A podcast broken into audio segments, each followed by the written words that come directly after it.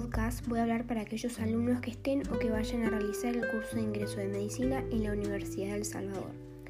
Hablaré sobre consejos para poder tener un buen y exitoso año. Estos consejos los tomé a base de mi propia experiencia, ya que es mi segunda vez realizando el curso de ingreso.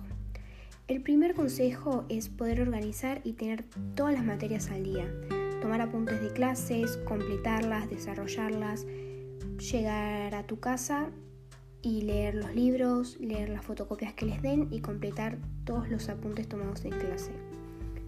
Mi segundo consejo es estudiar en un ámbito silencioso, ya que se va a lograr una mayor concentración y será más efectivo a la hora de tener los exámenes.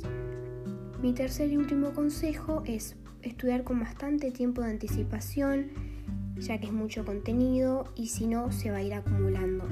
Tratar de encontrar un grupo de estudio, hacerse pruebas, exámenes de práctica, comparar ideas, pedir ayuda en caso de no poder entender un tema, hablar a los profesores, etcétera.